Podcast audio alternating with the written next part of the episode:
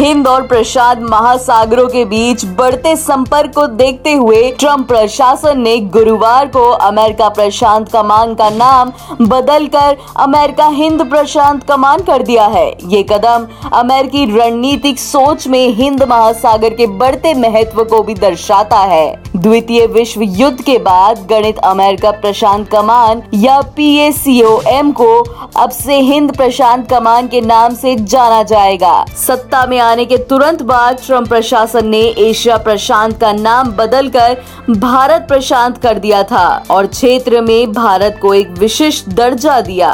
ऐसी तमाम खबरों के लिए सुनते रहिए देश की डोज, हर रोज ओनली ऑन डोज ऐप